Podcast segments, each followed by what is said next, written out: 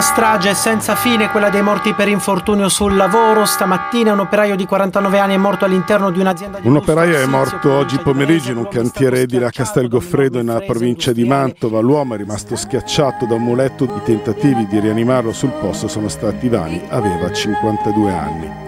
D'ospedale, ma mi disse, non fa niente, solo un piccolo Quando si lavora sodo non c'è soldi da buttare, non puoi mettere tanta cura per far su impalcatura. Bentornati a Morire di Lavoro, uno speciale di 37.2 sugli infortuni sul lavoro. Per questa terza puntata parleremo dei diritti, quali sono i diritti dei lavoratori e come possono fare i lavoratori per vederseli riconosciuti. Do il benvenuto al nostro ospite Marco Spezia, tecnico della sicurezza. Buongiorno. Sì, ciao, buongiorno. Iniziamo con fare un po' una panoramica di quali sono i principali diritti dei lavoratori considerando le normative in vigore a partire dallo Statuto dei diritti dei lavoratori e, e, andando poi anche a considerare le norme, quelle specifiche sulla sicurezza sul lavoro. Sicuramente in Italia, oltre alle normative, quelle, diciamo, la normativa fondamentale, la legge dello Stato, quindi Statuto dei lavoratori, Costituzione, eh, tutta quella che sono i diritti dei lavoratori su salute e sicurezza sono inseriti all'interno del decreto legislativo 81 del 2008, il cosiddetto testo unico della sicurezza. All'interno di questo decreto sono definite le modalità organizzative, quindi come un'azienda di qualunque tipo si deve organizzare per gestire tutti i processi di salute e sicurezza, ma sono contenuti anche tutta una serie di eh, dettagli tecnici per le varie tipologie di rischio a cui sono sottoposti i lavoratori. Quindi diciamo l'8108 copre in maniera totale quelli che sono gli obblighi a carico del datore di lavoro per garantire la salute e la sicurezza dei lavoratori.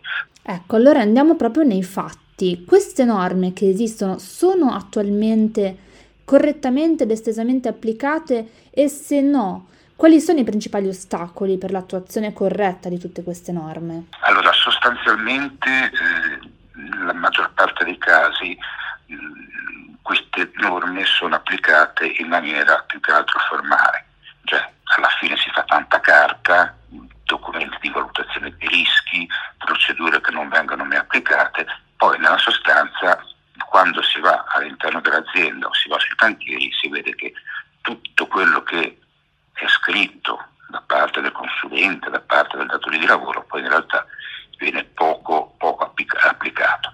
Questo sia per l'approccio che gli organismi di controllo danno alla sicurezza sul lavoro. Prima di tutto vanno a vedere se c'è tutta la carta. Oltre a questo, per un ovvio motivo di eh, profitto da parte dei datori di lavoro, non di tutte le aziende ci mancherebbe, però molti eh, vanno a risparmiare sui costi per la sicurezza che sono definiti in maniera chiara dall'8108 perché sono comunque costi per l'azienda. Quindi qua in un, in un momento poi particolare come quello degli ultimi anni in cui c'è un'estrema competitività fra le varie aziende, è chiaro che si va a eliminare il costo di tutto, il primo costo che molte aziende vanno a eliminare sono i costi per la sicurezza, perché sono quelli che considerati inutili. Quindi la mancata attuazione di queste norme, delle norme sui diritti dei lavoratori, in che modo poi influisce sull'andamento degli infortuni e delle malattie professionali? Ma guarda, ti posso fare un, un paio di esempi, senza, perché sarebbero tantissimi. Eh, I dispositivi di protezione individuali. Eh, quando si fa lavoro in quota, quindi tipicamente nei cantieri edili, eh, obbligatorio, se non ci sono dei parapetti, delle misure collettive di protezione delle cadute, utilizzare l'imbragatura di sicurezza. Imbragatura di sicurezza che è definita in maniera tecnica da norme specifiche, che si deve agganciare a dei punti di aggancio, anche questi definiti in maniera precisa ingegneristica. Chiaramente se io per risparmiare non do le cinture di sicurezza ai lavoratori oppure non controllo che queste vengano correttamente applicate, eh, il rischio di caduta è, è facile, è facilissimo, quindi conto che nei cantieri edili eh, avviene la maggior parte degli infortuni sul lavoro. Un altro esempio potrebbe essere il, le cuffie di protezione dal rumore se non vengono utilizzate perché il datore di lavoro vuole risparmiare perché non vigila di nuovo sui lavoratori, è chiaro che nel lungo termine si, si arriva alla malattia professionale di, di sordità. C'è sempre un rapporto causa-effetto tra normativa non applicata e infortunio o malattia professionale.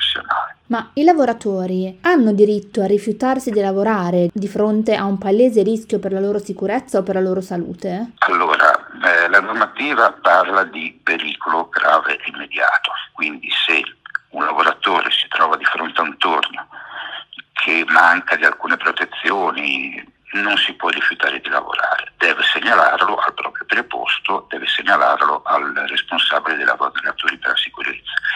Se invece il lavoratore si trova di fronte a un ponteggio che sta per cadere o in caso di terremoto, quanto, allora può abbandonare il proprio posto di lavoro. Che doveri hanno invece i lavoratori? Allora, i doveri dei lavoratori sono semplicemente applicare tutte quelle che sono le, eh, la normativa sul lavoro, quindi quello che stabilisce la legge, oltre a questo tutte le procedure interne che ogni azienda va a definire in funzione dei propri rischi specifici. Quindi il lavoratore sostanzialmente deve obbedire a quelle che sono le procedure. Poi, cosa diversa è dire io datore di lavoro non ti metto nelle condizioni per adempiere tu lavoratore al tuo dovere, allora a quel punto il lavoratore non è in grado. Un'altra cosa molto importante che molti non sanno oppure che mh, trascurano è che un obbligo è quello di segnalare al proprio preposto e al proprio capo, al dirigente o al datore di lavoro situazioni di pericolo, non soltanto pericolo grave e immediato come dicevo prima, quindi tutte le situazioni di pericolo.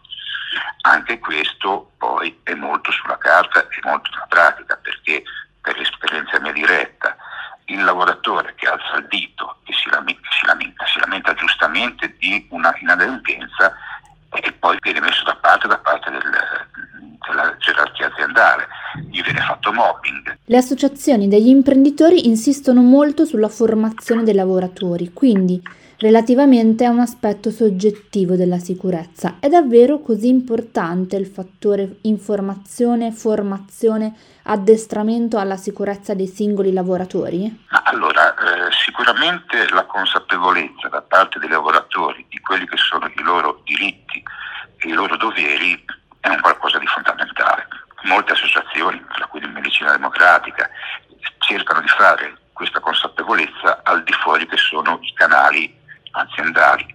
Questo perché? Perché i canali aziendali, a seconda delle aziende, io sto parlando soprattutto delle aziende che meno rispettano i diritti dei lavoratori, di formazione ne fanno poca, trattano argomenti del tutto generali, non entrano nel merito dell'addestramento che vuol dire come utilizzare un macchinario. A volte, per esperienza mia, i lavoratori vengono chiamati all'ufficio del personale, si chiede di firmare un registro di presenze dove di formazione dove la formazione in realtà non viene fatta. L'altra considerazione è che la formazione è diventata un business per cui si trovano il datore di lavoro che affida all'esterno la formazione ha di fronte a sé grosso, un grosso spettro di aziende, molte sono estremamente serie, molte, come dicevo prima, fanno finta di fare formazione o se vogliamo a volte lo fanno anche in maniera eh, difforme a quello che è la realtà. Secondo me una delle cose che non vanno in questo campo, ma poi un pochino in tutti i campi, è che vabbè, ora anche a causa del Covid eh, si sta andando molto con la formazione a distanza. La formazione a distanza vuol dire spesso e volentieri vedere una serie di slide con eh, una voce che commenta, dove poi non c'è nessun contatto diretto fra il docente e il lavoratore, perché io faccio formazione sulla sicurezza, ma quando c'è il contatto diretto si parla, il lavoratore tira fuori i suoi problemi, quindi c'è un, un rapporto diretto tra docente e lavoratori che poi alla fine creano veramente consapevolezza. Purtroppo con la formazione a distanza permessa in qualche caso, in moltissimi casi, dall'accordo Stato-Regioni, questo viene a mancare e come dicevo prima diventa un fatto puramente formale, dopo le, le otto ore di corso di fronte al video terminale viene rilasciato l'attestato, il datore di lavoro è contento, spende di meno perché i pacchetti poi sono uguali per tutte le, le aziende e ovviamente un docente capace a un costo e, e quindi cioè, non ci incide o incide molto meno su quella che è la consapevolezza dei lavoratori. Quali potrebbero essere le iniziative per migliorare l'attuazione dei diritti dei lavoratori? Come dicevo prima, i lavoratori hanno il dovere di segnalare le situazioni di rischio.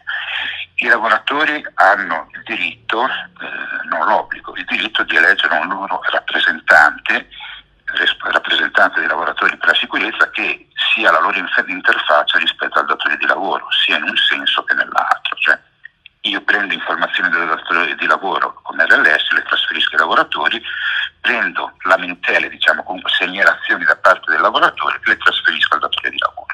Qua il problema grosso è eh, sostanzialmente quello che io chiamo sempre la massa critica, cioè se in un'azienda l'RLS è da solo, un'azienda di 100 persone diciamo, l'RLS è da solo e con lui ci sono 5 persone, chiaramente non hanno nessuna massa critica. Se i lavoratori a un certo punto raggiungono una consapevolezza totale, è chiaro che se su 100 lavoratori 90 fermano le macchine perché sono pericolosi, il datore di lavoro ci comincia a pensare anche a un livello di immagine. Quindi non potendo cambiare il sistema capitalista, che ormai è quello lì è radicato e diciamo, sta peggiorando in termini di sfruttamento, eh, l'unica, arma che rimane è quella di fare consapevolezza al di fuori di quelle che sono le aziende, ma fare formazione direttamente sui lavoratori. Quindi secondo me, al di là delle leggi che si possono migliorare, al di là di norme tecniche che sono perfette, poi l'unica cosa è che il lavoratore ci si renda conto che ha dei diritti e che smetta di barattare, diciamo, eviti il ricatto fra salute, sicurezza e stipendio oppure posto di lavoro. Ma l'obiettivo non, non deve essere perseguito oggi o un mese fa perché ci sono stati degli incidenti infortuni clamorosi, cioè al di là di quelli che sono i boom mediatici sull'argomento morti sul lavoro, essere un lavoro che continua giorno dopo giorno sperando che poi tante voci insieme riescano a far luce. Grazie mille Marco Spezza per essere stato con noi mancherebbe, grazie a voi per affrontare questi argomenti. Grazie a tutti voi per la vostra attenzione e ci ritroviamo settimana prossima per un'altra puntata di Morire di Lavoro. Arrivederci.